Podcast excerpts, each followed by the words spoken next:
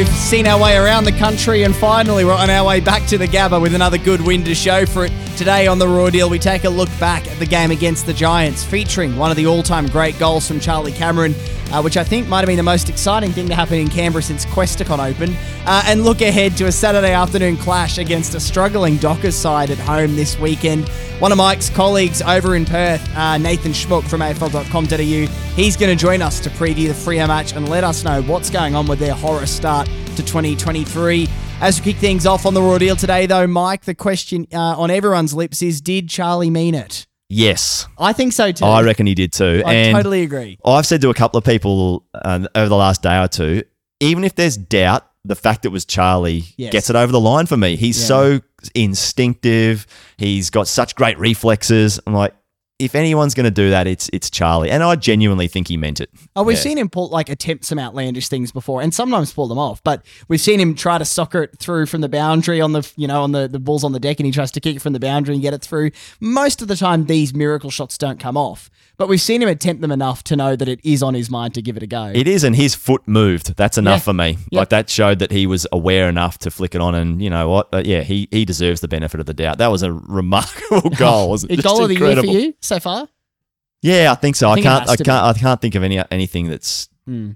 yeah made me drop my jaw like that. The only thing that was a shame was I feel like the commentary missed the moment a little bit. You always want with a goal and marking Yeah, I- to capture it. It is, but I, I actually had a bit of sympathy for them because it was hard to figure out what had happened. That's true. I'll give them that. It is hard. Yeah. It's one of those moments where I, you sort of realized a couple of seconds later yeah. uh, what what might have just gone down, and then there's almost shock rather than joy. It's like, wait, did that? Did we just see what we think we just saw? Did he deviate the ball? I think I need to see a replay to see what happened there. And then, like you say, the moment's gone. Then Yeah, yeah. Well, I mean, we- we're going to jump into this game in a moment, but uh, what we're seeing is we've started with the goal. It did make me think we should talk through the most memorable Lions goals that come straight to mind over the years, the ones that just instantly hit you.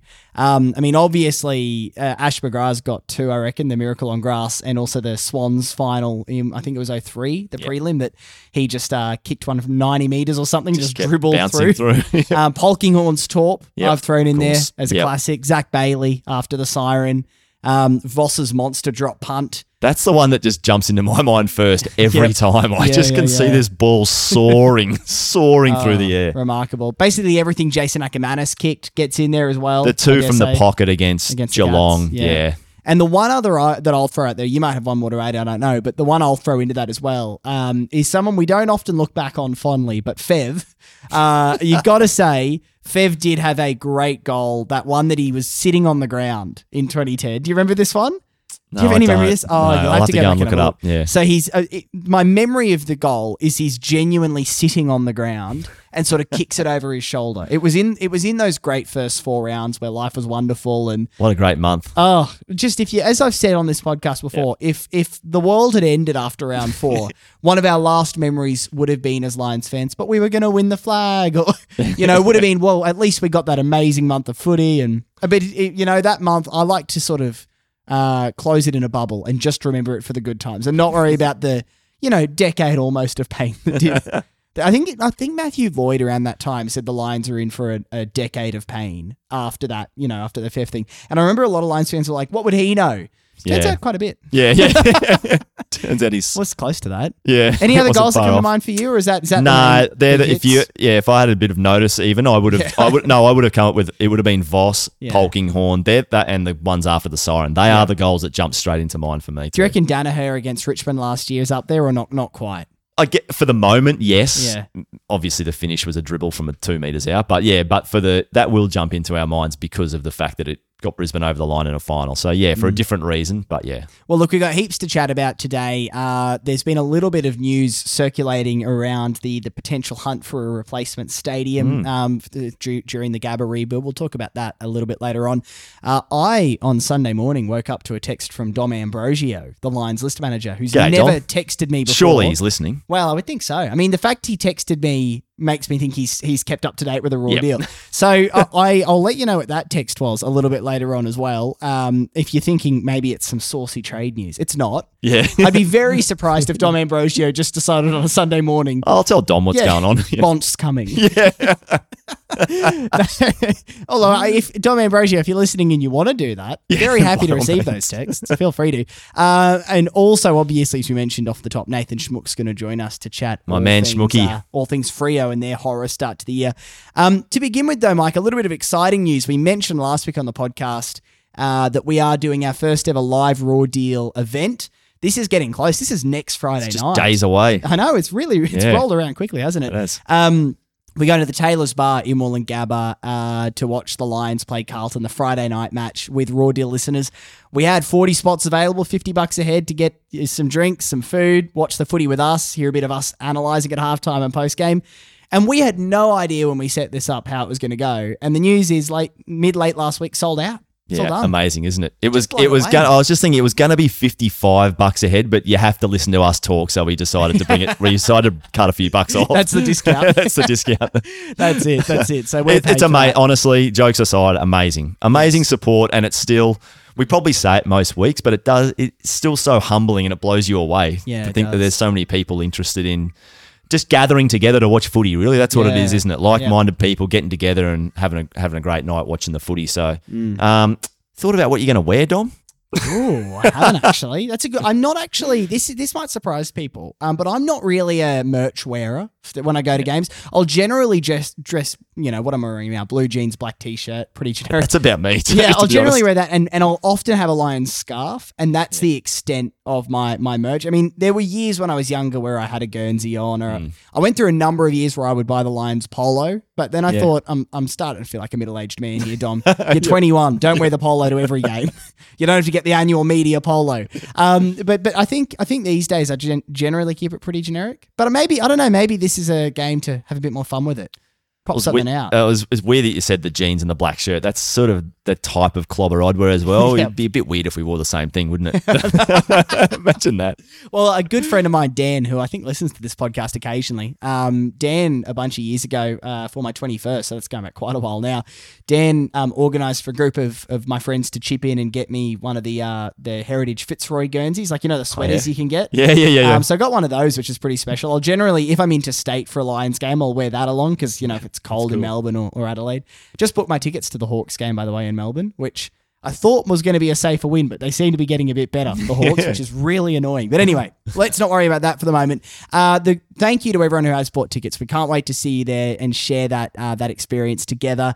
Um, to those who didn't weren't able to get along to this one, the good news is I think we can pretty safely say we'll be doing more. Um, the fact this has worked, or unless it's a complete unmitigated disaster next Friday, which obviously won't happen. and unless, Brisbane lose, and then we get blamed for it Well, because that's- you know. the superstition. Yep, Unless that happens, uh, then yeah, we'll be doing this again, which is great. Um, and also to our Patreons, I should mention, we did put out a, a message on Facebook saying Jed Adcock was going to join us today and asking for questions. Uh, that's fallen through. No Jed. Um, it's a it's been a weird day to take you behind the scenes on a guest front where it has. Initially, I texted Mike and said, I'd love to, after Charlie's performance, get an insight into the Lions forward line. Let's get Jed on. You, and then we, we tried to get Jed on, and then you went, hang on, though. Jed doesn't coach the forward Hang on, line. I was writing all preseason that they've switched roles, and then I proceeded to ask for Jed to talk about forwards anyway. So that was brilliant from me. Well, so I had to, you know, tail between my legs, go back to the Lions media guys and say, uh, "Oops, I, I we do want Jed, but we're happy to talk about the defense." Yes, yeah. And so we we started pivoting our questions to, yeah, we can talk defense, can't we? Sure, we can. And then after all of that, Jed had a scheduling problem anyway. Yeah, So, so- it's all sort of, uh, it's been a bit of a messy, not our finest day with No, guests. I've had a shocker. But you know what? Um, and we promise you this on the Raw Deal every week. We're committed to excellence, and we will go away and review what's gone wrong today. we will not be sweeping this one out of the car. I carpet. tell you what, I don't have to look too far to know what, what went wrong. I've got my hand high in the air.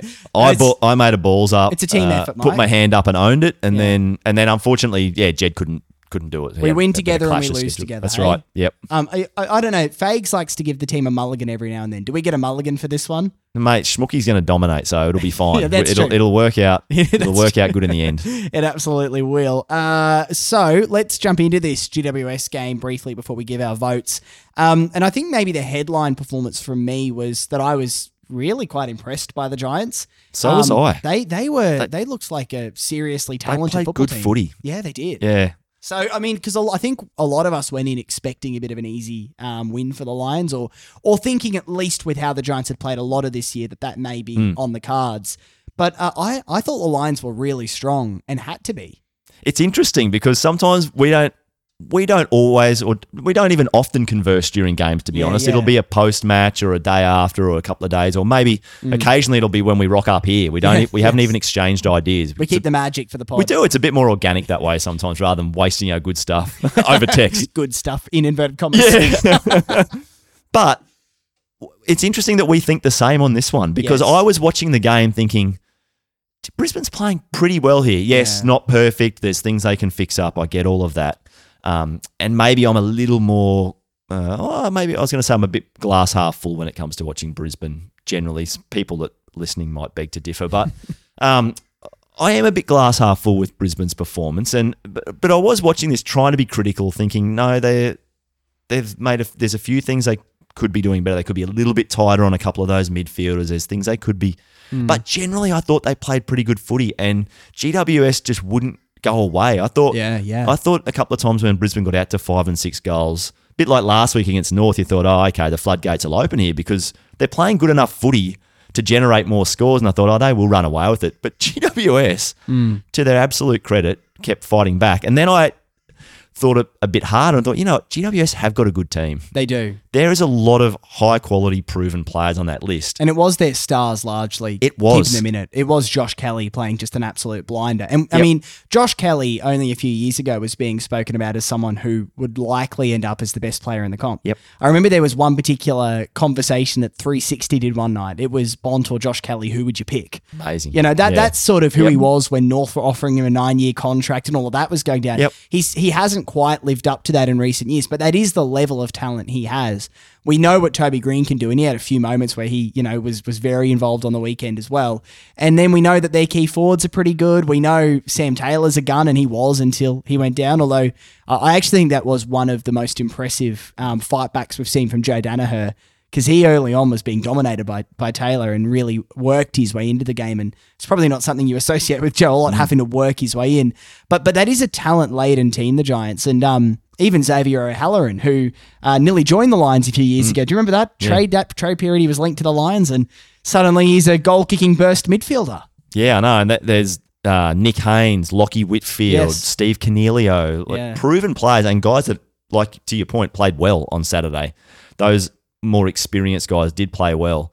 And I, I think I was getting sucked into some of the commentary sometimes, almost talking as if the Giants were this 18 or 20 year old team Yes. and just keep plugging away, guys. You're chipping away and you're learning things all the time. And I thought, hang on, they're a pretty good team Yeah, yeah, yeah. and they played really well. So that's the really long way, uh, um, l- the long-winded way of saying that. I, I thought Brisbane were pretty good. yep. Yeah, yeah, I, th- I thought they were good, and yeah, of course, it'd be nicer to win by five goals or six or seven goals or whatever. But that's a a bit better than a workman-like performance. Never really in any danger of losing. I agree. Always had the Giants at. At arm's length, but yeah, I thought it was a, a good performance. I- I do hold, I mean, to speak slightly critically, I hold some concerns about the midfield still. Yeah, yep. Um, and, and we'll Well, I get think to that's our, fair. We'll get to our Royal medal votes in a moment, but in recent years, that medal has been all dominated by It's midfielders. it's interesting. We're only a quarter of the way into the season, Yeah. but I like where you're going with this. Well, I'm, I I just think, you know, I don't. Okay, this is a big comment to make, but I, I don't know who'd be leading the Merrett Murray medal at the moment, but I don't think it'd be a midfielder.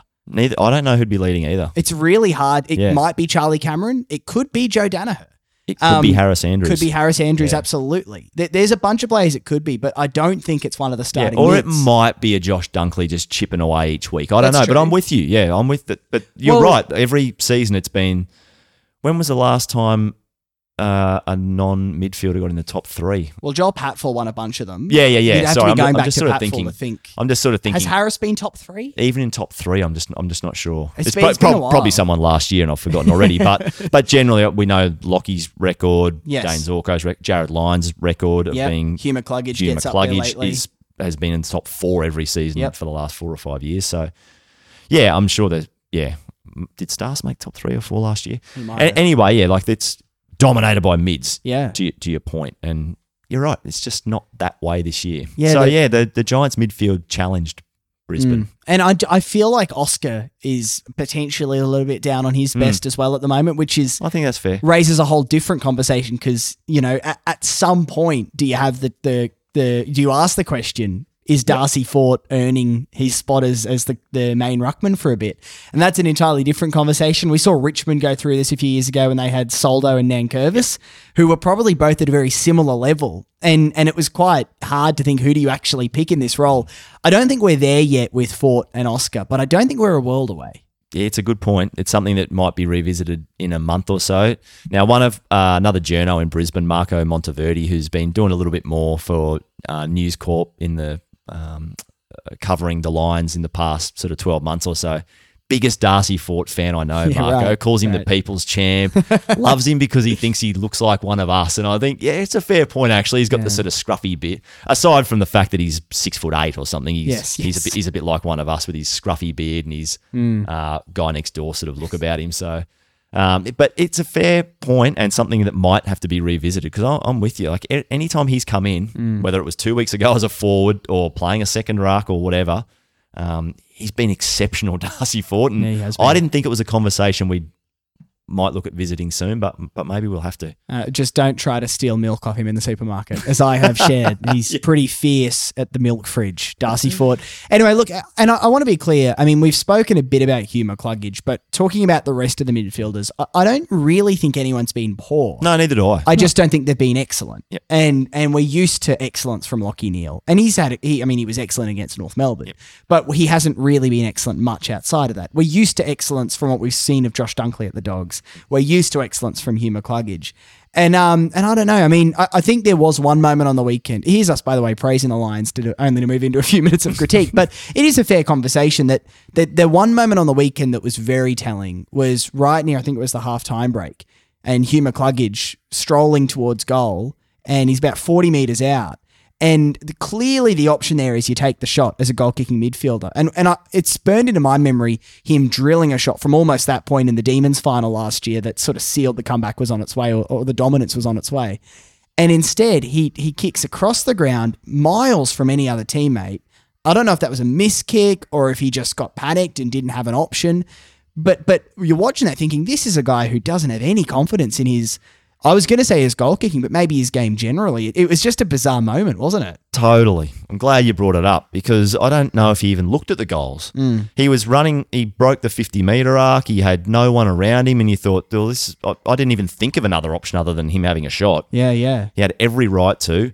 Maybe if a player was on his own 20 metres away, well, okay, fair enough. You'd Yes. But no one was on their own. He was trying to pinpoint a pass to the pocket, which, as you rightfully said, he miskicked. And it was funny because I thought in the first quarter of the match, I thought there's some signs here from Hugh. He hit Yes. Jack Gunston on the lead twice, beautiful agreed. kicks.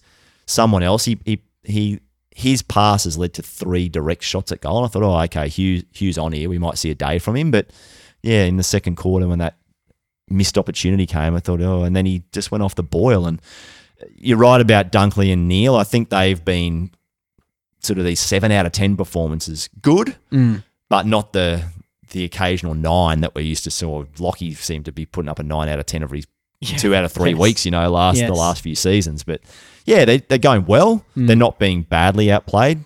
I think they will look back at a couple of the centre clearances. The Giants got out the front a couple of times Mm. and really put Brisbane's defence under pressure when you're getting centre clearances out the front of those stoppages. Puts your defence under pressure. And that happened, yeah, m- more than once. It happened a few times. So, yeah, there's stuff to work on. A great, a great amount of upside for that Oh, line on the field, I think. completely agree with you on that. And I think there is also quite clearly a bit of a different game plan at play this year. I think probably part of it is um, spreading the load a bit more And evenly. I think so we've, we've, great point. Yeah, so all of that is taken into consideration. I will say though, the midfielder who actually I thought stepped up and showed real leadership in that last quarter when the Giants were just chipping away was actually Will Ashcroft, um, the the eighteen year old, and. I, I know you're not a Dwayne Russell fan. I get it.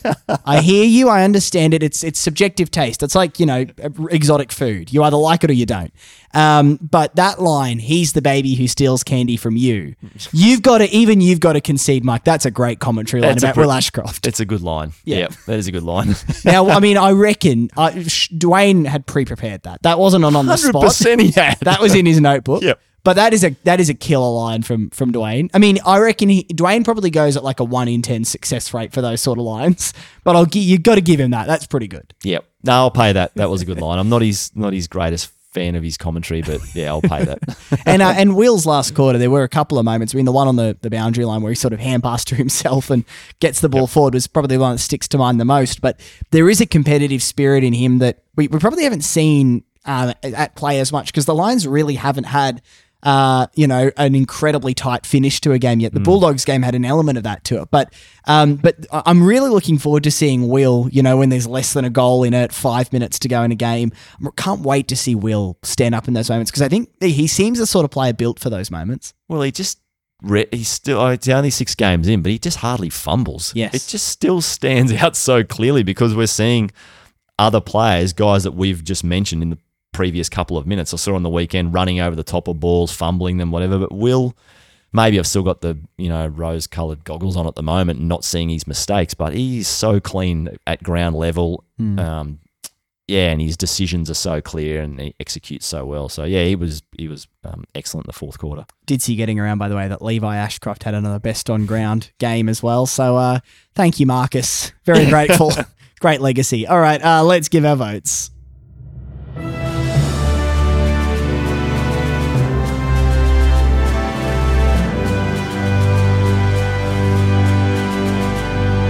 AFL.com.au journo Nathan Schmook moments from joining us on the Raw Deal. It's become a bit of an AFL.com.au media party today on the podcast, Mike. But before he does to talk Freo, uh, we'll give our votes. I reckon today what we'll do, let's both rattle through them and then touch on the individual players.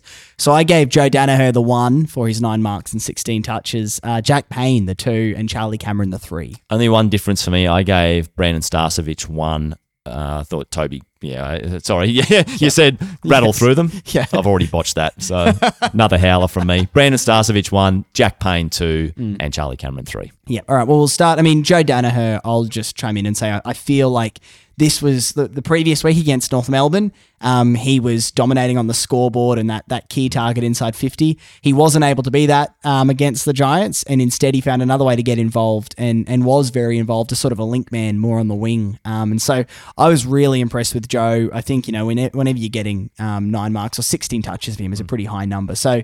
Uh, I thought he really stood up, and I thought it was especially impressive before Sam Taylor goes off that he did find a way to win back in that battle, um, knowing how good Sam Taylor is. You got to take the opposition into account.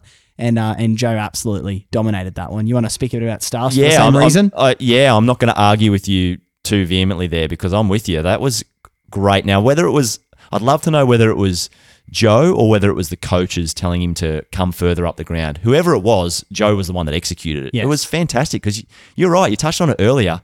Um, we don't associate Joe with that, do we? No. Um, being able to turn around slow starts or being able to arrest momentum himself. He was terrific. That second quarter was um, really game changing for him. But I went with Stars because Toby Green, of all the good players on the Giants team, he's the talisman. He's the guy that's going to spark most good things that come with GWS. And I thought he had his moments, Toby Green. You're never going to, you're rarely going to totally blanket him out of the contest. But I thought Stars just did what he always does. And I thought it was crucial because the Giants had enough opportunities. They got the ball inside 50 enough where Toby Green could have done some damage, but I thought keeping him quiet was critical in keeping the Giants at bay. Yeah, no, I think that's a very fair point there. You don't see Toby play that quiet too often, um, especially not in, in games where the rest of the team is firing. So uh, we'll talk about Jack Payne here now for a little bit because. I'm glad we both settled on him for the two. Yeah, yeah. And, and I think the coaches' votes went a similar way. Um, I think he might have got the four in the coaches' vote. So, uh, you know, we, we sometimes after games like this with players like Jack can jump straight to best game he's played for the Lions. Mm. I, am not sure, but it's certainly be in the top three. Mm. Um, and, and one thing I did think watching him on the week weekend. We've spoken quite a bit about, uh, you know, obviously the the shock and the the the sadness of the Marcus Adams situation has opened this up. Now with Darcy Gardner's injury, Jack Payne would have been playing this year anyway, um, so far to date. But I am, uh, regardless of the the very sad circumstances that have brought it about, I'm really glad that Jack is getting this senior run of footy. Um, because he is just looking better and better by the week. And and you're watching him play and thinking, yeah, there's one of the key defensive slots probably locked for a decade. Yep, totally. He yeah. looks more. Um, we hypothesized about this at the start of the season that the fact that he's going to get a long stretch at it. Um, and I thought that he would play better and better the more he felt part of the team. He is a, I know this is a bit of a weak saying, but he is a bit of a confidence player. Yes. You can see it growing the more he feels part of the unit. And yes, he's played, I think he played 27 or 28 games before this season, but he, he was only really coming in to fill a hole because of an injury. Whereas this year, he knew he was going to get a, a decent crack at it. And he's at that stage of his career where if he played good footy, he was going to hold it down when mm. other defenders came back. So, and we can see it. Yep, his disposal has certainly got a question mark on it occasionally, but I just think that'll iron out. He'll he'll be a safe kick eventually. He'll he knows his strengths and he might make the odd error, but in the air he looks commanding. When he goes for his marks, Yeah, he he looks like he's going to take them. So Yeah. I'm sure that's a part of his game they'll continue to encourage. And I love seeing him develop. And he's critical, critical to have two key defenders. If you got Harris and Jack locked away, that's Mm. a such a big head start on so many teams in the comp. Am I allowed to air a bugbear of mine? We like we like doing this on the podcast. You Dom, got it's your show, mate. You can do whatever you want. well, I know you've got a bugbear with certain journalist phrases that get thrown around. Learnings is a you know even saying that you recoil. I can Yeah, see. um, his name is Jack Payne, not Jackson Payne. Now, I this drives me up the wall. I am I honestly get furious. And do you know, uh, normally I don't say anything because it's people who don't watch the Lions a lot and and yes, we did have a key defender called Jackson Payne on the list for a while. Lovely guy. I did a podcast with him and Mitch Robinson. Lovely guy. I think he's in Hawthorn's media team now, He Jackson is. Payne. And still a lovely guy, I can Still a confirm. lovely I've spoken guy. to him Right. a couple of times. Loveliest guy. so lovely. Yeah. Very different human being to Jack Payne. Their last names are spelled differently. One's called Jackson, one's called Jack. Now, I, I was mostly letting this go until this week I heard, you know who I heard make the mistake? I'm nervous. Luke Bloody Hodge. I heard Luke Hodge on SEN call him Jackson Payne. And I thought, Hodgie, you bloody work for the club. You did, I don't think Hodgie was ever here when Jackson Payne was here, but he was when Jack Payne was here. I wonder. I wonder come what. I wonder what Jackson Payne thinks about all of this. we should ask him. He'd be a, I might we should get. I reckon we should get both of them on the same podcast. Jackson Payne great, and Jack wouldn't it? Payne. We'll do the we'll do a Payne special. Hey, Jack meet Jackson. or Jackson meet Jackson. So you've picked up on this too. You've heard I've this as heard well. it. I didn't hear Hodgie say it, but I have heard it a couple of times. I have let it slide. I haven't. I probably haven't heard it as many times as you. I've just sort of passed it off as a oh, that was a one mistake. But you're you're right. I reckon. Oh, it's happened too much now. And and you hear it, the Fox footy commentators will sometimes throw it out there. I think Jordan Lewis might have done one in one of the breaks on the weekend, one of the quarter time breaks. And I just think, I mean, obviously, I get it. It's confusing. There was a fringe defender, key defender for a Hmm. couple of years at the Lions called Jackson Payne. Now suddenly there's a fringe key quite, defender a few years Payne. ago, though, wasn't it? It was. He would have left here? in 16, 16, I think, end of 17, 16. yeah. I think he left at the end of 16 because that was the official end of the, uh, gosh, what was that podcast called? What was the that? pla- from the Players Lounge, I think. Yeah, Clearly a raging success that year that Mitch uh, Jackson and I did that podcast. Don't worry, Mike. I learnt my lesson. I, I was unfaithful to you on the podcast front for a year. It went awfully. I had to go and apologize to you for six months, and then you forgave me and came back. We worked on things. We've had some counselling. All's well now. But um, but so yeah, you're right. Jackson Payne hasn't been at the club or on an AFL list for seven years. And uh, and I mean, what a he'd probably be loving it. The PR for Jackson Payne is right up there. But anyway, I, ju- I just want to make it really clear going forward. If if you ever hear, maybe we should throw this out to raw deal listeners. If you hear someone in the media go with the Jackson Payne, can you like let us know where you heard it? We, I think we start a tally. Yeah, if this okay. continues, we're gonna we're gonna call it out. We're gonna name and shame media outlets Let's who go with it. Jackson Payne instead of Jack. Uh, and then as we wrap up, um, we've both given the three to Charlie Cameron. Seven goals, really probably should, could have been nine or 10.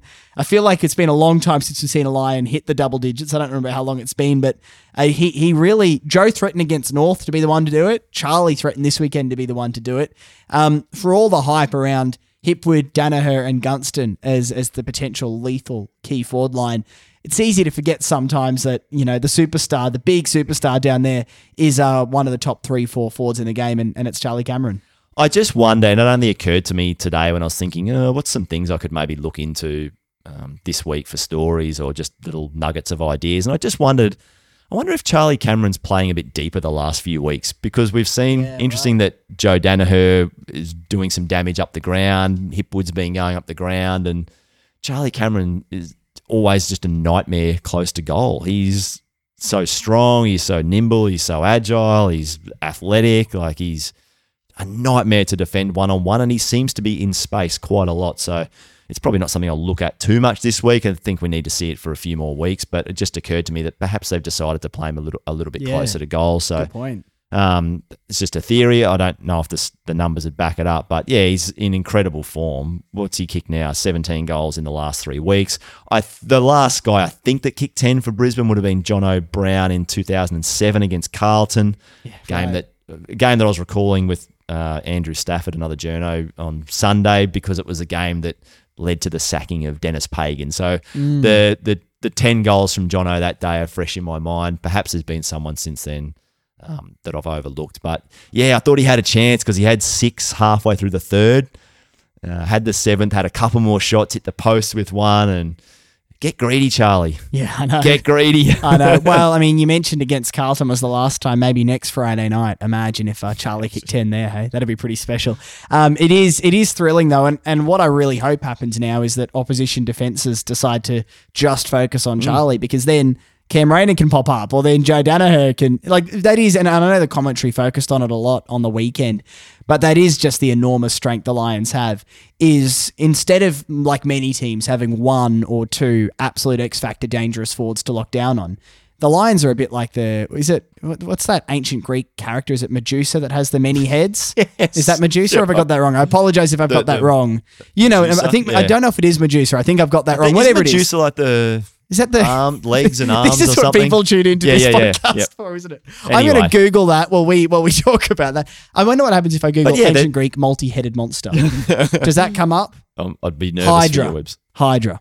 Hydra. I've never even heard of Hydra. You haven't heard of Hydra? It's not as exciting. I think Medu- I think I think Hydra has the many heads, and Medusa maybe has the many tails, or is it the hair with Medusa? Maybe Oh, I don't know. this is Google not it. what people have No, tuned in it's for. not. But you're right because Brisbane do have four or five or six guys that can kick four goals in a game. Yes, right. yeah. They can bob up. Um, Mm. We're going to talk about Carlton next week, Yes. and we know from watching them so far that it's Curnow, McKay, or bust probably. Yes, At yeah. the moment, that might change this weekend before they play Brisbane, but Mm. on the evidence that we've seen, and a lot of forward lines are not necessarily built like that, but that's the way they turn out. You've got two or three good options, and then some role players, but that's Brisbane for I guess good and bad. They've they, don't have a lot of designated role guys, but they've got guys that can all kick four goals or more. We've seen Link McCarthy do it in Yeah. previous years. He's Yes. off to a slower start on the goal kicking front this year, but you can't relax off anyone in Brisbane's forward fifty.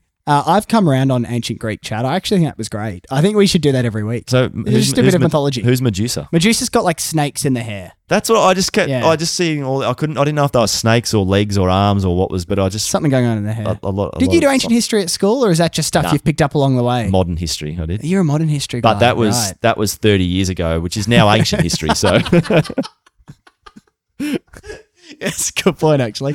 Um, well, I mean, I, I was a history buff at school. I did both of them, and so you'd think I'd do a bit better with that. But anyway, uh, maybe there's a maybe there's a story in there down the track about the Lions forward line being like Hydra um, for a very cultured audience. Hey, Mike. Uh, well, uh, let's jump into chatting about Freo. We'll do a bit of our chat uh, in a moment, but right now, one of your colleagues is uh, jumping into the Zoom chat um, from over in Perth. Nathan Schmook joins us to talk all things Dockers. Uh, Schmooky, thank you so much for making time for the raw deal. Pleasure, guys. I'm, I'm looking forward to stepping into enemy territory here. Yes, well, I mean that's that, that's the the thinking is that we can get you to give a bit of an in depth look at Freo, and I guess when you are looking at Freo in 2023, the the big question is what on earth's gone wrong? Well, the game style, I think, is the, the number one thing. That the midfield's an issue. The forward line is young, but the the game style seems to be the thing at, at Fremantle that is getting the most attention. And the ball use. They've been a, a real control team. You know, when they made the finals last year, they won a final last year, but it it hasn't clicked for them this year. That control style, it hasn't been getting the scores on the board that they need, and and they're conceding bigger scores to their opponents. So I see that as the number one thing that probably needs to change now at Freo. But they're still young as well. That's the other thing that I think they've probably underrated the impact that the youth on their list was going to have, and and losing someone like David Mundy, the impact that that was going to have on them, mm. because they've, yeah, they've, they've lost a lot of experience with him, and and with the trades at the end of last year as well, they lost a lot of experience. So it feels like a, a step back for Fremantle this year with their list, and and their game style just isn't clicking. Schmooky, obviously, um, is it maybe the lack of change that's the problem there? Because Justin Longmuir has uh, been in the role for a couple of years and was rightfully lauded last year for his game style and how difficult the Dockers were to score against. Is what you're getting at there maybe a lack of evolution in that game style, do you think, or is that maybe a step too far? No, I reckon you're, you're spot on, Fish. i I think the the teams have probably worked out what they need to do to, to be able to stop Fremantle. And the way that I've always seen their game under Justin Longmuir was a, a bit of control out of the back half and and being safe with their ball movement off half back and and then really timing when they go. So getting the ball into the midfield and and then finding the right time, I guess, to hit that turbo button and and really move and use their speed. And I think what teams have been able to do this year is is prevent them getting those short kicks off half back and, and getting the ball into a bit of a kick mark style at half back and, and getting the ball to a position where they can hit the turbo button. This year, they've been forced into yeah, a lot of kicking long down the line. If you, you see Luke Ryan with the footy at half back, it's just so frequently it's been a, a long kick along the boundary and and it hasn't worked for them. So that's I think that's what I, I, find really interesting coming up against Brisbane this week, and and you might be the the first guys to to see it happen where they might have to make a, a pretty dramatic change, Fremantle, if they're going to salvage anything from this season. Well, I mean, the, the big question from a Lions point of view is do, do Freo have anybody who can go with Charlie Cameron? well, I think they do. And I, I don't reckon Charlie Cameron has really burnt Fremantle in recent seasons. He, I've just off the top of my head, he's sort of been a two or three goal a game guy against Fremantle. I know that he's in he's in ripping form at the moment, but Brandon Walker is probably the guy that they'll turn to, and he's done the job before. So he's one player, one defender around the competition who's got that sort of blend of of speed and and a little bit of like size as well. Where you know I, I think he can handle the matchup, but having said that, the the class of Charlie Cameron and the you combine that with his form at the moment and maybe this is the one where he, he really just sort of busts out and, and has one of those big games against the Dockers. Schmooky, I liked when I heard you talking before. I liked the the your phrase there, like hitting the turbo button. And when I think back to the the contest last year over in the West, that's what I remember when Freo. Um, I mean, it was a reasonably tight game, but Freo kept Brisbane at arm's length in that second half. And I just remember the Freo forcing turnovers and then I just remember um, Frederick out in space so much and just running rings around Brisbane's uh, wingers and their midfielders weren't able to defend Freo's ball movement. Obviously, he's still in the team. Is there a few other guys that we, as in the public and Brisbane fans, should be looking for to, hey, if Fremantle wants to take the game on a bit, do they have enough speed and enough weapons to to challenge Brisbane? Yeah, well, I mean, it's definitely still Frederick. He's still the the leg speed in that mm. team, and and Switkowski, if he can get get himself back from injury this week, I, I, think he's probably still a week away. He would be the other, but yeah, we, we haven't seen that sort of game from Fremantle this season. We haven't seen them really use their midfield speed, and yeah, I, I mean the danger man. If we're going to talk about danger man at Fremantle, it's Caleb Serong. He's mm. the one who's mm. in you know, oh, exceptional form at the moment. The, the one who's sort of winning that ground ball for them and, and getting it to the outside. Um, Brayshaw, I, I know that there's a lot of talk about him being out of form and and he isn't the same player that he was last year, but you know, he's still capable. He's still you know, getting the ball outside and, and probably getting a lot more of that burst sort of happening out of clearances and, and getting some inside 50s more than he has previously. So yeah, I'd, I'd, look for him to have an improved game this week. But yeah, leg speed, it, it definitely is still Frederick. Mm. And yeah, it's probably not a lot else going on up the ground. I, I don't see Ethan Hughes as a particularly fast and, and damaging player, and he's taking one wing. James Aish is taking another wing and, and rotating a bit through the middle. So, yeah, it's it's probably yeah. Now that I'm thinking about, it, it's probably an element of their game that they've they've lost a bit this season. Well, you did just mention James Aish. It's, uh, it's his homecoming to the Gabba this weekend. He's one of the more peculiar cases in footy. I remember when the, the Lions drafted him at pick five, I think it might have been five or six. Six or seven or something. Six, yeah. seven, something in that range um, from South Australia. And there was a lot of talk that he came from footy royalty in Adelaide and he was going to end up in Adelaide. Well, he's just about played in every state but South Australia now. Um, you know, obviously Brisbane, then Collingwood, now Freo. Um, have you had much to do with, with James over his journey? Do you have a, a read on him as a person at all? Yeah, I, I interviewed him before the finals last year, and and I really enjoyed the chat. And I I remember asking him about that sort of peculiar element to his career that he he has moved a, a lot around Australia and never played in his home state, and and he seems to me like a guy who's able to make friends pretty easily, gets to a new club and and fits in really quickly. That kind of struck me, and and a very likable guy. So I think that served him well, and and he's probably quite a curious guy as well. He enjoys getting into a new city, getting to a new club, sort of getting out there and, and exploring a bit. So I think that's what's helped him in his career, moving around a bit. That's just my observation. But um, he's probably he's played some good footy at Fremantle as well. I, I think he's played the best footy of his career while he's been a Docker.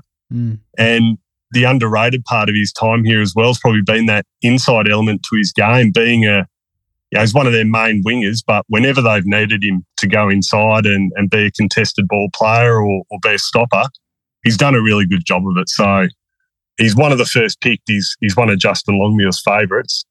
So you, you do know at Fremantle that you, you're going to get you're going to get a, good return from James Aish. He's going to get the job done for you, whatever that job might be. Uh, I'd just be careful saying his best footies at Freo though, because I've got fond memories of a game in Wellington against St Kilda. I think it was 2014, maybe maybe his early, maybe might have been his first win for the Lions to, to memory probably. Yeah, Um, I'm pretty sure he played in that Yeah, one, didn't he? he did, he 15 did. that one. Anyway, he had He a was actually all right. famous win in Wellington, so uh, you know he might play some good footy for the Dockers, but can he do it in New Zealand? That's the real question, Schmucky. He's been everywhere, hasn't He he? hasn't had the opportunity yet. That, that No, would be yeah. my defence. The, Yep. the Dockers haven't gone to Wellington. Fair point. Fair point. Mate, I got one one more Dockers player I want to ask you about, Schmooky. Luke Jackson. Um, how have you seen his start? At much hyped and and he's still obviously got so much footy in front of him. But how have you seen his first six rounds? really up and down fish. Um, there's been, and probably a you know, start to the season where there's been moments, and then there's, you know, he's just gone sort of disappearing for longer periods. So the thing I keep coming back to is that he's a 21 year old Mm. at a, a new club and playing in a, a new role. Basically, he's playing as a, a permanent forward. I know that he he sort of helps in the ruck, but Freo have settled into probably a I'd I'd say you know, an estimate. It's been about an 80 20 model the last few weeks where Sean Darcy's taking the, the vast majority of the ruck hit out. So, as a permanent forward, I, I think he's probably got himself to a lot of contests, but he's just not hanging on to his marks. That stood out against the Western Bulldogs, the, the amount of contests that he gets to without you know, being able to clunk it. Um, and yeah, I, I think the, the Gold Coast game was probably his best game, kicking a couple of important goals. So it looked like a bit of a turning point that game, but then the Bulldogs game was probably a, a step backwards for him. So yeah, we're, we're seeing his talent in bursts, but yeah, not sort of put together for, for an entire game. Um, but like I said, he's a 21 year old at a, a new club in a, a new position. So they made the move for the, the long term Fremantle, and the, the short term payoff probably hasn't been there just yet. Well, uh, reading the room from Lions fans ahead of this one, uh, you know, it's a bit of an unusual case, I think, but the Lions obviously so strong at the Gabba, Freo such a faltering start to the season. There's a bit of confidence up amongst the Lions fans that this could be a, a pretty commanding victory on the weekend. Do you think? Uh, do you think that's justified, or, or if you were if you were speaking to Lions fans, would you say be wary of Freo that they've still got a lot of talent there that can strike back?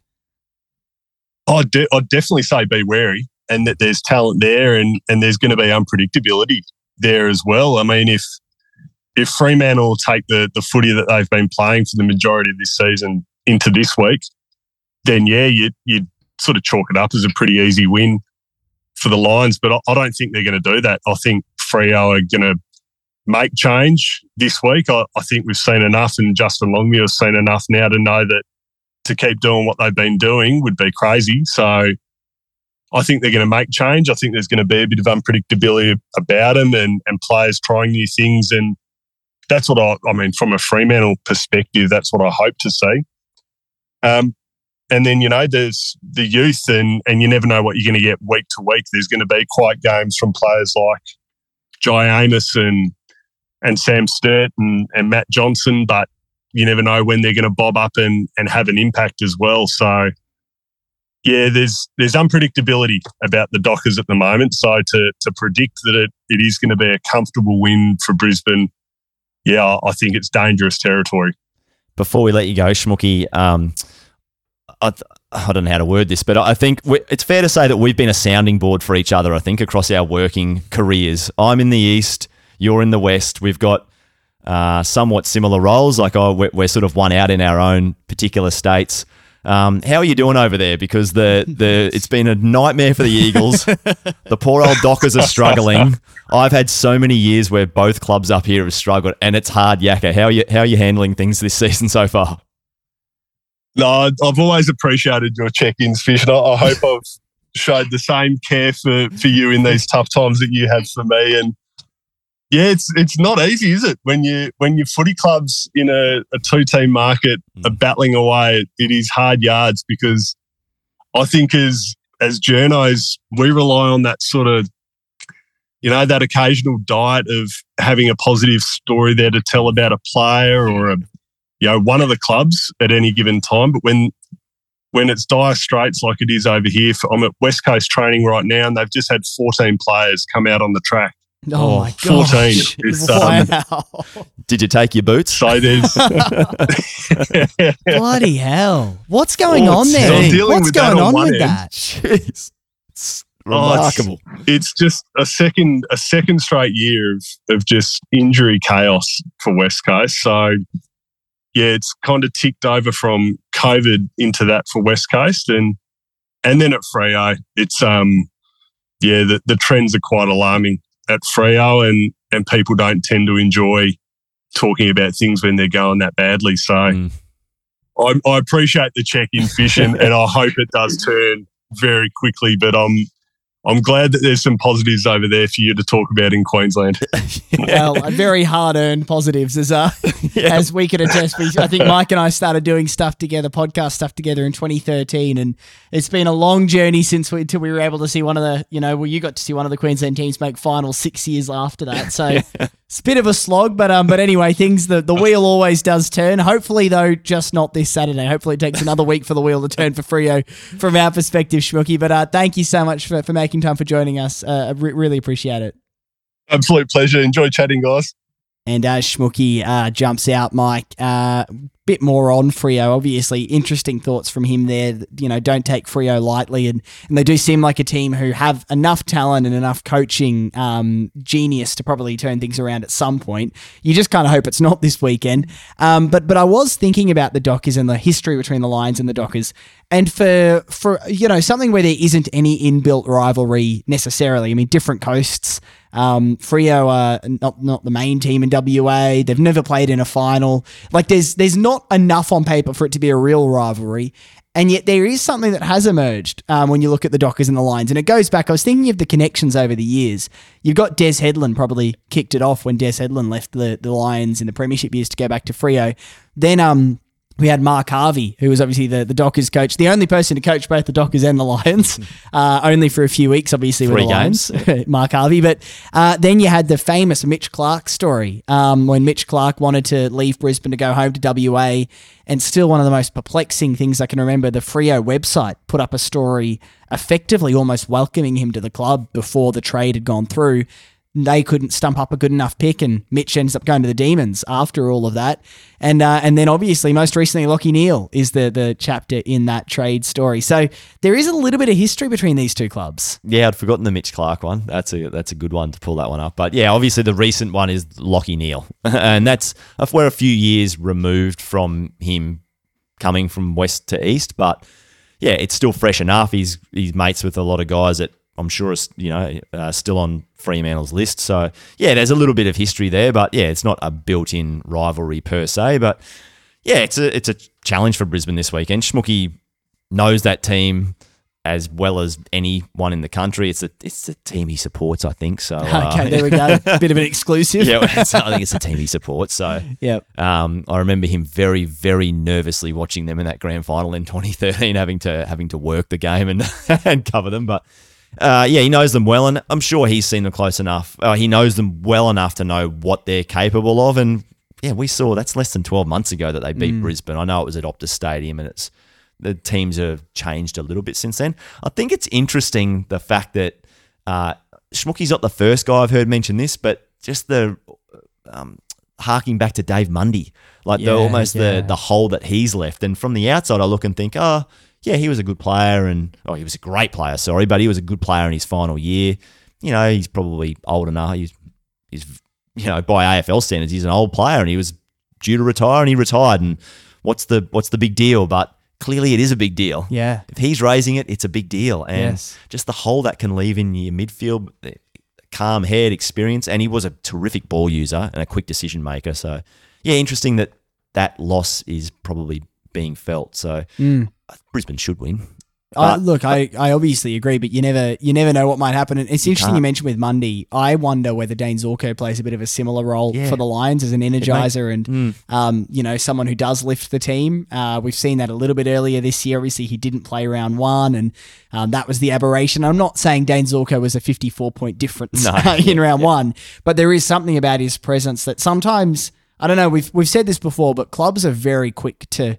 Uh, retire the champions. Uh, now, Freo were not quick to retire. No, David no, Mundy. no, yeah. he was thirty-seven. Was he when he hung up the boots? I think so, yeah. something like that. So they were not quick to do that. But sometimes you, you just don't understand how much they're actually adding, um, even uh, outside of their own contributions, just to team dynamic. No, because we, I, I just look at that. I look purely because I am on the other side of the country, and I'm looking at purely a player for player transaction almost. So Dave Mundy retires, they get Jaeger O'Meara in. I think okay, that's a, a a similar type of player. Jaeger's obviously younger, but they're midfield players. They can play half forward, they can kick goals, whatever. But yeah, you can't put a, a price on things that those guys bring outside of footy, and they're almost like a security blanket for your team, for your midfield Yes. when you're three goals down and um, Andy Brayshaw and Caleb Serong at centre bounce, they can look across and see Dave Mundy and feel like if they make a mistake, it's going to be covered up by Dave Mundy. Or it's interesting they're in they're in a difficult spot. Fremantle at the moment, they're um, struggling, not where they thought they'd be. Now they've got the long they've got the long trip to the Gabba, Mm. and I'm sure there's a lot of Freo fans very very nervous about this game, thinking, "Gee, Brisbane." hit some form in the past few weeks, and another loss brings a lot more pressure for Justin Longmuir. But yeah, we've seen their best footy. We saw it less than 12 months ago when they played Brisbane and, and defeated Brisbane quite handily. Yeah, no, completely. It's going to be an interesting one. I mean, the Saturday afternoon against the Dockers at the Gabba brings back a lot of um, 2020 vibes for me. That was the, I think, the match that restarted the season uh, in that COVID year. Um, and I think I'm trying to remember the Lions were able to have a couple of thousand fans there. Maybe it was a, it Two, was I reckon. yeah, 2,000. 2,000. It was a tiny number. They did a, an amazing job at getting some some sound in there from the fan base.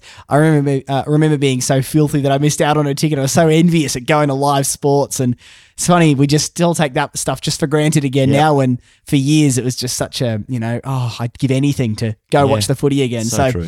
um, but it, that was that was also around the time that the uh, player goal songs kicked off because they were trying to add some atmosphere. So, uh, what do they say that restrictions are the best breeding ground for for innovation and creativity, and that did prove the case.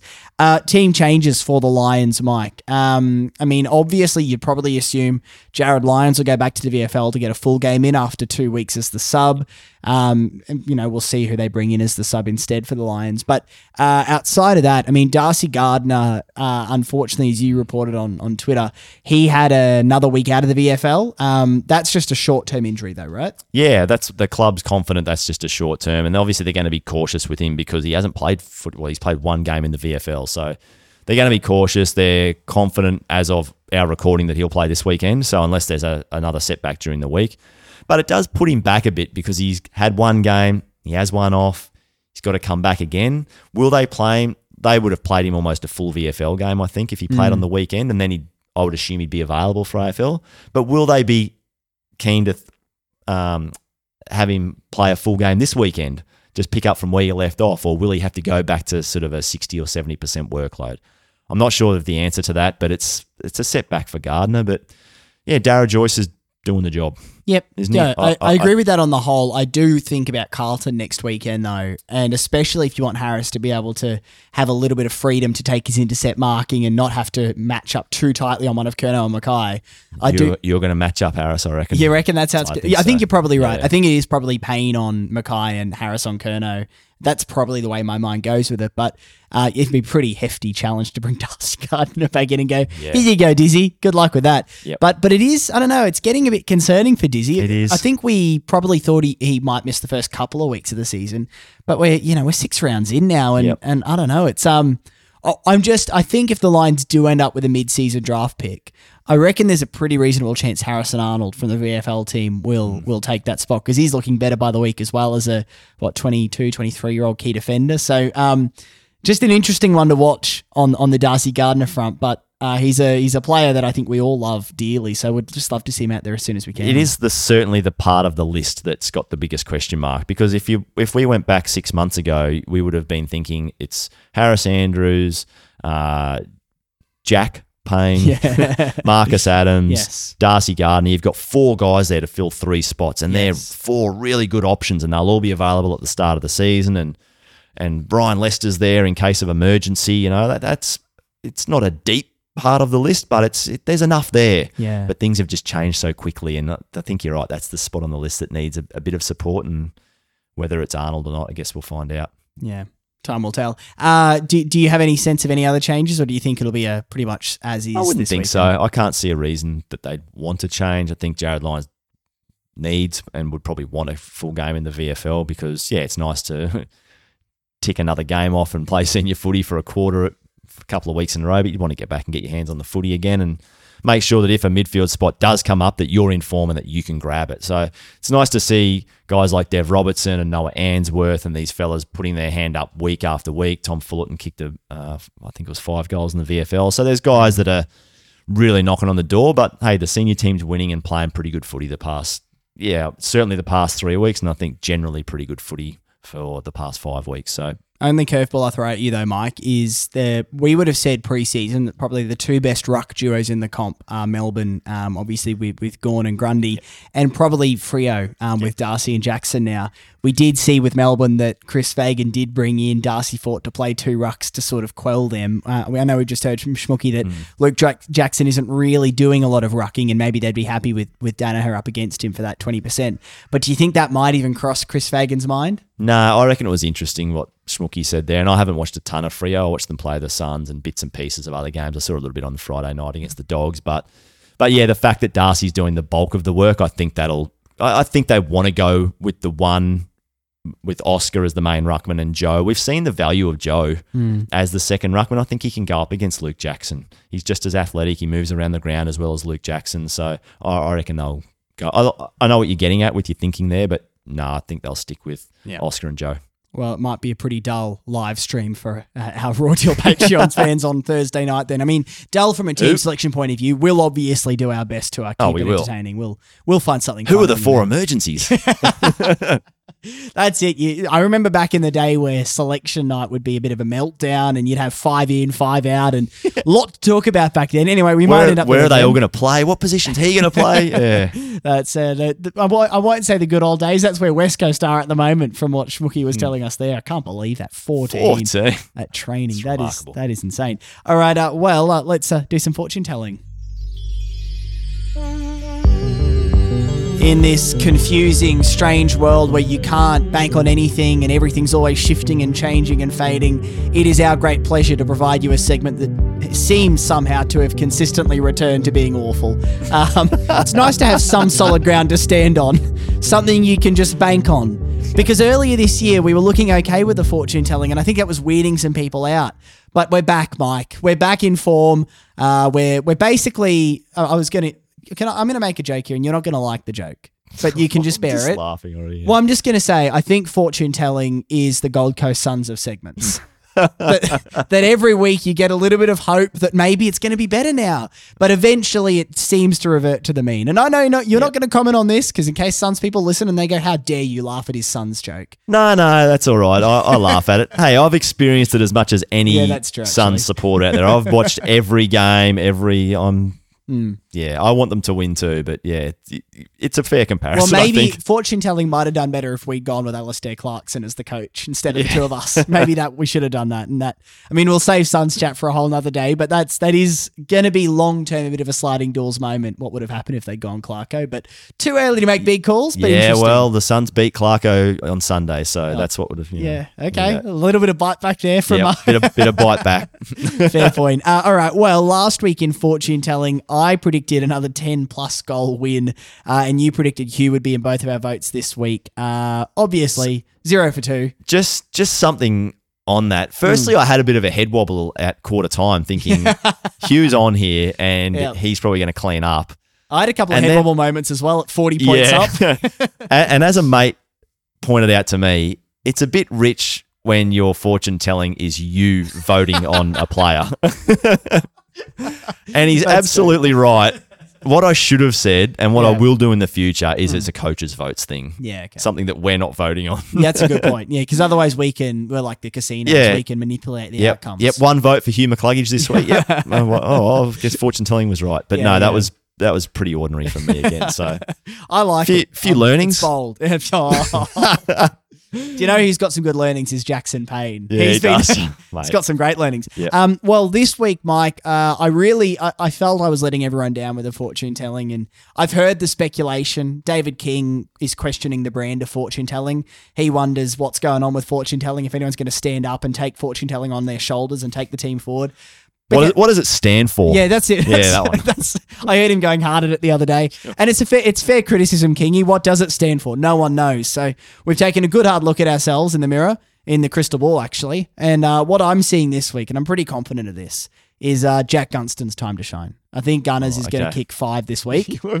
Um, this is another one we don't. Anyway, keep going. well, I just I just have a sense. I mean, uh, Jack Gunston could have easily had three or four on the weekend just gone. Um, you know, there were two sort of uncharacteristic. Well, I say uncharacteristic from his Hawthorn times, bizarrely characteristic of his Lions short career so far. Misses on the weekend. Um, but I, I just feel like coming up against Freo and Alex Pearce as their captain, you know, gun key defender, a bit out of form, but still a gun key defender. And um, and mental Blake is their other main gun key defender. Don't know if you'll be able to think of Oh, this on mate, the spot as well. no, what have I done to you? What an awful thing to do. We'll get Schmooky back. Um, but I know they've they've got a couple of really strong key defenders who I think will um, do pretty well on Daniher and Hipwood. I think there will be a, a significant lockdown on Charlie Cameron after what he's shown in recent weeks. And I think Jack Gunston's going to be the beneficiary. And I think he's going to stand up and kick five goals. Well, clearly Brisbane's going to win by about a dozen goals here because I think Link McCarthy's going to have the breakout day. This is the second time you've gone link this this season. I, I know, think. I'm like, come on, Link. I was thinking five goals for Link. Yeah. So clearly, if we're both right, Brisbane's going to win by a landslide. All right, we'll see what Now, happens there. But I mean, maybe, maybe, maybe Brisbane wins sixty to fifty-six, and all of our goals are kicked by uh, Lincoln and Gunston. yeah, yeah, maybe that's right. Link, I feel like I, I look at Link playing at the moment. I think, oh, I reckon he's getting frustrated because he's actually done a lot of good things in the last couple of weeks. I feel like his defensive intensity has gone up about three levels in the past couple of weeks. Mm. He's always there. He's halving contests. He's making things happen, but he's not kicking goals. I reckon it'd just be gnawing away at him a little bit. Yes. But I, I genuinely think his footy's actually been pretty good the past couple of weeks. I thought his first three or four were pretty average, Mm. but good footy the past couple of weeks without some rewards. I think the rewards are going to come this weekend. And similar to you, I think it's because of the focus on the other guys. Yeah. I just and I just even think that whether it's Gunston's defender or hopefully for my sake it's Link's defender are just rolling off and keeping half an eye on Charlie or Joe Daniher as well and thinking, gee, I, I better go and peel off and give my mate a hand here. So Mm. we'll see. I think we're thinking along the same lines Yes. in, t- in terms of players taking advantage of um, a bit of hypersensitivity towards Charlie Cameron and Joe Daniher, but we'll see what happens. I reckon Link's going to kick five, and you reckon Yeah. Jack Gunston's going to kick five. So See what happens. what an It's- exciting it's- afternoon it'll be. the Ford line. This is the great thing about the, as we now know. Um, oh crap! I've forgotten the name of the Greek god again. Mike, what's that? Hydra? I'd Hydra, thank you. I almost went Medusa again. I've forgotten. this was literally 20 minutes ago. I have the memory of a goldfish. That is outrageous. Hydra. This is the great thing about the Hydra that is the uh, Brisbane Lions forward line is, um, you know, there's always that exciting who's going to pop up. I mean, last time we were at the Gabba, it was Cam Rayner. So, um, and it is interesting just as a slight quirk to the Lions being four and two with only two home games to, to date. It, um, not a bad start in hindsight after all of the panic and fear that we did have. It looks pretty good, um, on paper now. And the dogs getting better and better too, which is uh, probably justifying Chris Fagan's thoughts that Fags is the one with the head wobble now. Oh, I think he is. and but I, I mean, I think I said that at the time after that game that I think in the long run the Dogs will be top four, and that uh, a couple of goals lost to them in Melbourne won't look too bad. I think we were all just still a bit. Firstly, it sounded. I still haven't seen it, but it sounded like a frustrating game to watch, and also the memories of round one were vivid as well. So, Yep. but but in hindsight, that really doesn't look too bad at all. No, it doesn't at the moment. I had the dogs around fourth or fifth at the start of the season, but the first month I was still, even after they beat Brisbane, I was still Yeah, unsure. And Fags does like to do that. He's very complimentary to the opposition, you know, win or lose, or before the match or after the match. He's so complimentary to the opposition. It's Yes. almost like an ethics thing for him. He doesn't want to offend anyone. Or, but I thought, gee, and he's he's right to say, well, you know, they're a pretty good team. The dogs, like they're they're they're not going to be the worst team we play this year, and and I guess he's he's looking pretty good at the moment. They've played good footy since. Mm. Well, they played Fremantle last weekend, and now Brisbane gets to play Fremantle. So Yeah. we'll get a bit of a form guide on just how good the dogs are going point, after Bri- after Brisbane's played Freo. Very good point. A couple of points before we wrap up, and a quick question as well, Mike. By the way, we still have to name our cocktails for the uh, the Raw Deal event next okay. week, so that'll, that's a job for next week's podcast. is. we'll announce them next week. Uh, I'll go to the text from Dom Ambrogio. So uh, I had a bit of a sleep in Sunday morning. I was up late um, with some friends Saturday night. Woke up Sunday morning a bit bleary eyed. Check my phone, and I see a text is there from Dom Ambrogio. And and Dom and I, and I need to be clear, we've not texted back and forth before. I have his number from when we've called him to be on the podcast once or twice, I guess. But initially, I'm sort of scratching my eyes, going, "Eh, "What? Am I reading this correctly? Why is the Lions list manager texted me on a Sunday morning, thinking, you know, what, have I said something wrong? Does he want to give me like the exclusive on something? What's going on? No, none of those things. For the second time this season, first was someone on Instagram, now Dom Ambrogio. We're being sent Mike Whiting lookalikes. now, now, this is, I think this is a new segment. I've got a name for it as well. Uh, looks like Mike. I thought it was a pretty good one. That's, Um, the yeah. name's funny. The other option is Go Fish. Uh, I mean, take your pick which one you prefer. Go Fish has to be a segment one, one way or another. But the text from Dom Ambrogio that came through on uh, on Sunday morning is random Sunday morning text, but is Josh Clayton posing next to a statue of fish here? It's a photo of Josh Clayton on holiday somewhere, and it, I, this is clearly a famous soccer player. Do you know who it is? I don't know who that is. I'm not as up to date with soccer as I should be. I'm looking at it going, that looks like a very famous soccer player, but I just don't know who that is. So, do you have any hint there? It's a very ordinary looking Lionel Messi, perhaps. I, I thought it could have been Messi. That's if so, it's not a great statue. no, but, but, anyway, hey, if he think if Dom thinks I look like Lionel Messi, giddy up. well, then I go back to Dom and say this is brilliant, and then try to say, hey, do you want to come on the raw deal and talk list management? no reply since then. That was the that was the chat in a nutshell. With the one time I'll ever get a text from list manager Dom Ambrogio is a lookalike of you, and then I'll never hear from him again. As they say, Dom, you got to shoot your shot, mate. So I gave it a, gave it a red hot crack. So unfortunately, it was an air ball. But anyway, Well, I mean, look, if you do have a lookalike for Mike Whiting, feel free to send that through. Uh, we'll do our looks like Mike segment uh, going forward because um, I think we've had so uh, what a, a, a bit of a shoddy, messy statue, and then the character from a Disney movie are the two we've had so far. That's so right. It's all happening on the raw deal at the moment. Um, and uh, we did get a bunch of people tweet this through, and I think it was Cameron Atfield in the Brisbane yeah, Times ran yep. the story like I used to work with Cameron many years ago. Did you? I did. At Quest Newspapers. Yeah, good fella. Oh, there we go. He's a big soccer fan, isn't he? He is. I've big, seen him on Twitter campaigning at big, times. big fan of the the world game. He's campaigned heavily against the idea of the RNA development or something, saying why should AFL get a second great stadium? in Yeah. the- Got to got to campaign for your sports. well, I get it, and he, I think he's passionate that Perry Park uh, Mm. would be a great boutique uh, ground for, for soccer for football. But you know, we, we're not here to make that case. Nah. You can do that yourself, Cameron. Yep. but um, but I will say he, he was one who reported this uh, Freedom of Information Act got the uh, the plans that have been put in place for a potential redevelopment of QSAC uh, to be the Lions' temporary home ground while the Gabba is being redeveloped. Now, for those who haven't seen this story, maybe for our interstate listeners, a bit of a background on QSAC. Um, QSAC, uh, it's a pretty large stadium that's hosted a lot of gigs over the years. It was the Commonwealth Games main stadium in the 80s. Um, the Broncos then played there for a bunch of years while Suncorp was being redone. Uh, and lately, it's kind of just sat in the suburbs of Brisbane. It's probably about 15 ish, 20 minutes uh, out of the city. It was briefly looked at um, as one of the options for the Lions' home uh, training deck before Springfield was settled on.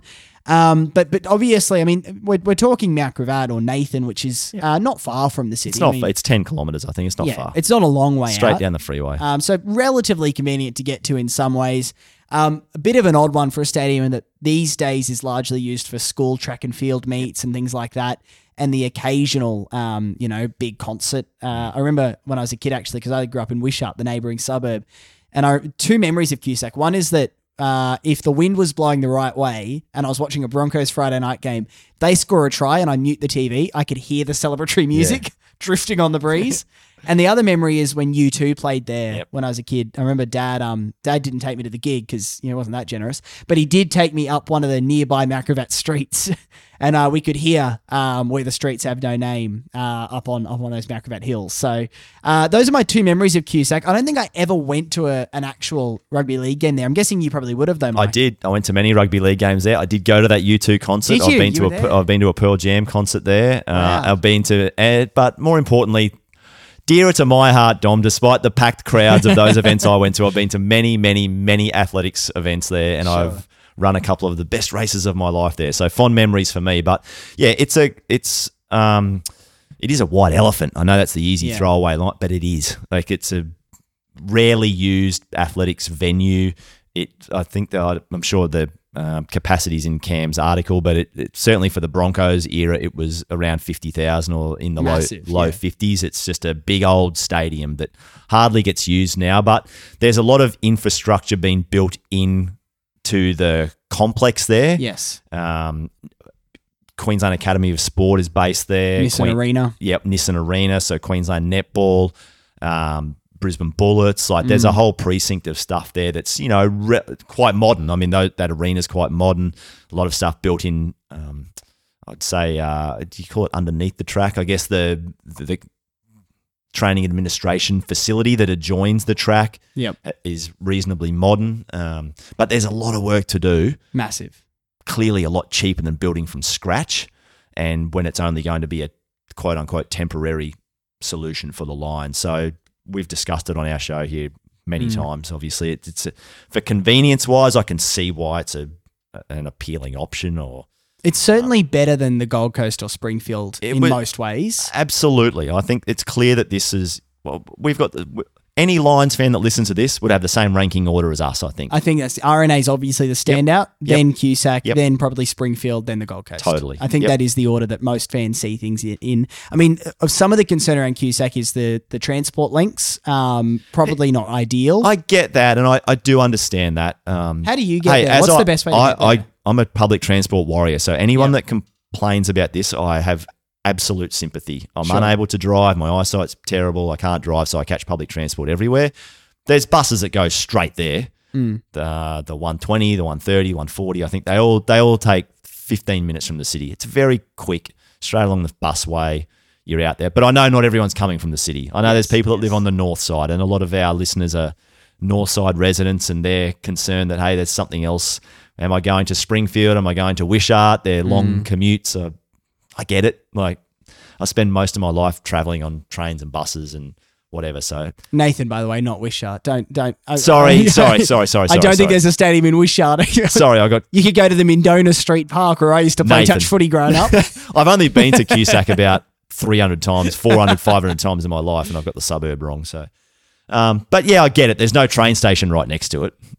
You're, Yeah. you're either catching a bus yes. Or you're parking who knows where because there's only so much car parking at any stadium. There's only so much car parking. It is right near next to Griffith Uni, which has quite a large capacity for car parking. You can, Um, and you can walk 10 or 15 minutes from Griffith Union walk to the stadium. Yeah, and Yeah, the, there's a not far. Griffith bus stop on the, the busway, which could be an option. But I do think Griffith Uni has capacity, you know, during a, a uni day to have a hell of a lot of car parks. Absolutely. I mean, getting out of Griffith might be an absolute nightmare post game, um, but that that'd be an option. And and it's also worth mentioning the road network around there has been significantly upgraded since the 90s. So they put in the the underpass, and that's changed things quite a bit. So, Totally, and it's also the same with the buses. The busway has Yep. just opened things up so much. You're there so quickly yes, um, yeah, from the city, and most suburbs connect to the city via pretty quick bus routes now, or Yes. trains, and the bus from the city out there. So anyway, we're we're jumping way ahead here. Well, and, and one thing mentioning is that one thing very much worth mentioning is is what Cameron Atfield's got on here is just that this has these plans have been lodged. Yeah. So we there's no news. We already knew that. Yep. We already knew there had been plans lodged. This is just now we've seen the plans. It's- yep. So this doesn't mean that, that QSAC suddenly is the front runner. Um, one of the interesting peculiarities with this is it's government money going either towards QSAC, a government venue, or RNA, which is a privately owned venue. So maybe the government might say, well, if we're going to spend the money, we want the returns for the government. I, I- my thinking keeps coming back though to after this period of time, what's QSAC going to be What's it going to get used for? And and I can't see anything. Legacy item, Right. As that's what they like to call it when it comes to this Olympics, the whole Olympics Exactly. build. Yeah. Whereas if, if you did it at the RNA, um, you know, that there's so many uses. Obviously, the Ekka alone, but the music festivals they do out there, um, you would think it could become. I know they've just redone Allan Border Field, but it could become a, a spot for um, cricket going forward. And there's a whole lot that you could do at the RNA that, that is not as usable at at QSAC. Also, the Cross River Rail's just about to open as well at, at the RNA. So I still think the RNA in my mind is obviously the front runner. I did after this story came out. I spoke to that friend of mine I mentioned in mm. government, and he laughed and he said, "Oh no, no decisions are being made. Don't worry about that." And he said he he still said if I had to put money, it's going to be the RNA. Mm. He his word to me was the RNA of going really hard for it. They're really keen for it. That's what makes sense. Yes. I mean, the only thing that I did think with this was the RNA, when we spoke to Jake, was looking at an early 20,000s capacity. Mm. This could fit an extra 10 or so thousand Yep. in. And, and that might, in the end, be what pushes it to QSAC. If it goes to QSAC, I think it will be because of the capacity. I think that will end up being the, the deciding factor that they might say, you know, we could actually make that, we could fit all the lines members in, we could do finals here, whereas the RNA is going to be capped at about 21, 22,000. Yep. So, It's an interesting. I mean, I'm not a numbers man, but if there's normally thirty or thirty-five thousand people wanting to get to the Gabba, Mm. I could. It's, fans won't want to hear this. I could see. I could see the ticket prices going up quite substantially if Yeah, uh, you know supply and demand and whatever. But anyway, again, we're jumping way way down the track here. But yeah, I'm with you. It's Mm. that would make the most logical sense for most parties involved. Um, you know, RNA being the preferred option and probably being the slight front runner. But it's interesting seeing QSAC, I guess, put out into the public a bit more now and Yep. plans out on show for us all to have a look at. And um, yeah, I think, I mean, yeah, my preference, I'm with you. RNA. Hopefully RNA. Although I'll, have to go look at Wishart stadiums now, see if they can Go and have a look at in Wishart. yes, Yeah, go and have a put look. something across Bulimba Creek. Yeah. Mate, I'd love to see, uh, yeah, across Bulimba Creek, yeah. I'd love to see 30,000 people at Nathan watching athletics events in the future. It'd be amazing. there we go. There's a possibility. Uh, all right. Well, we'll park that, Mike. And just as we uh, do wrap up, let's get to uh, uh, well, we've just got the one question, but we're going to play the music anyway.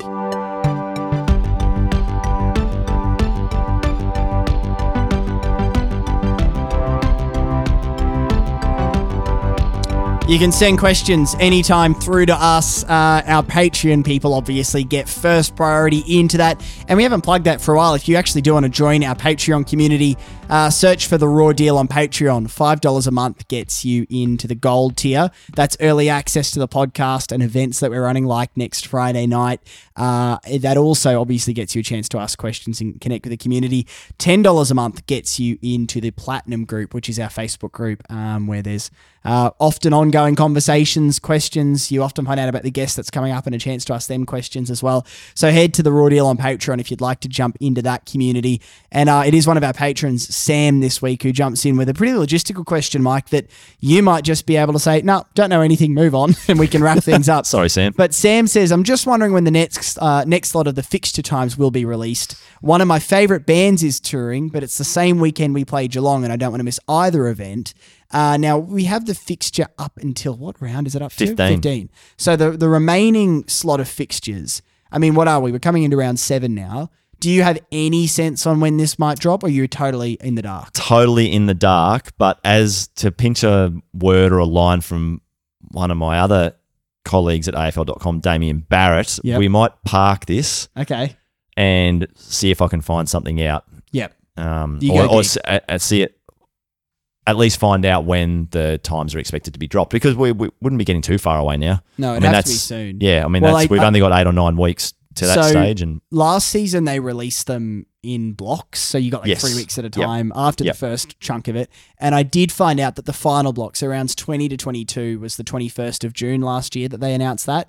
So you'd think because obviously we're talking not round twenty, we're talking round sixteen, um, Hmm. a month earlier. You, know, you, you would think because of that. Uh, that they're probably going to want to get that at least a month earlier, which Cer- would be I mean, certainly, but certainly before the byes, which start in about, I think, start at around round eleven or round twelve. that- Yes. that, that bye period when, um, yeah, yeah, teams have a rolling bye over the space of three or four weeks. So yeah, you'd think in the next three to four weeks. But that'd be all. That's obviously guess, yeah. Travis Auld's decisions as the uh, fixturing guy. Did you ever That's have it. much to do with Travis when he was CEO at the Suns? I did have a little bit to do with Is his number in your phone?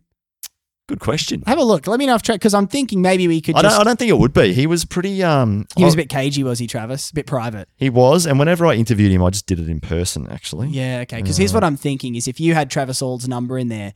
Oh, there we go. I do. Oh my we go. goodness! All right, so Mike has. Travis Auld's number. Sam, if you send a message through of the date that you don't want the Geelong game, Mike will pass it on to Travis. yeah. I just, I just hey realized Trav, there's, if you cannot schedule Lions Geelong for the Friday Yep, night, Sam wants to go to a gig. That'd be awesome. Yep. And that's the silver service. Sorry, the platinum service you get as a Patreon is- supporter. yep. We, Look, we hamper the fixture for you. I reckon Travis Auld might treat my text the way Dom Ambrogio treated yours. I reckon that's a reasonable chance. He'd probably forget me. I reckon Travis Would he? To be fair, I, Yeah. I, you know, I worked at Metricon that first year. I've told you Yeah, this, haven't yeah. I? I remember, I like um, yeah, the, when I was there, they gave us the. I was just casual stuff. They gave us the tour of the venue, and Travis Auld came and spoke to all of us. And I remember him standing there, still vividly, saying, "In the next five years, we'll be standing here in this stadium, holding up the Premiership Cup." Didn't quite work out like that, Travis, but hey, maybe the next five. We'll see how we go. Uh, that is what we got time for on the podcast today. Patreon people will see you Thursday night for a Teams chat. Everyone else, we'll catch you next week as we look ahead to this Carlton game. Enjoy your footy back at the Gabba this weekend.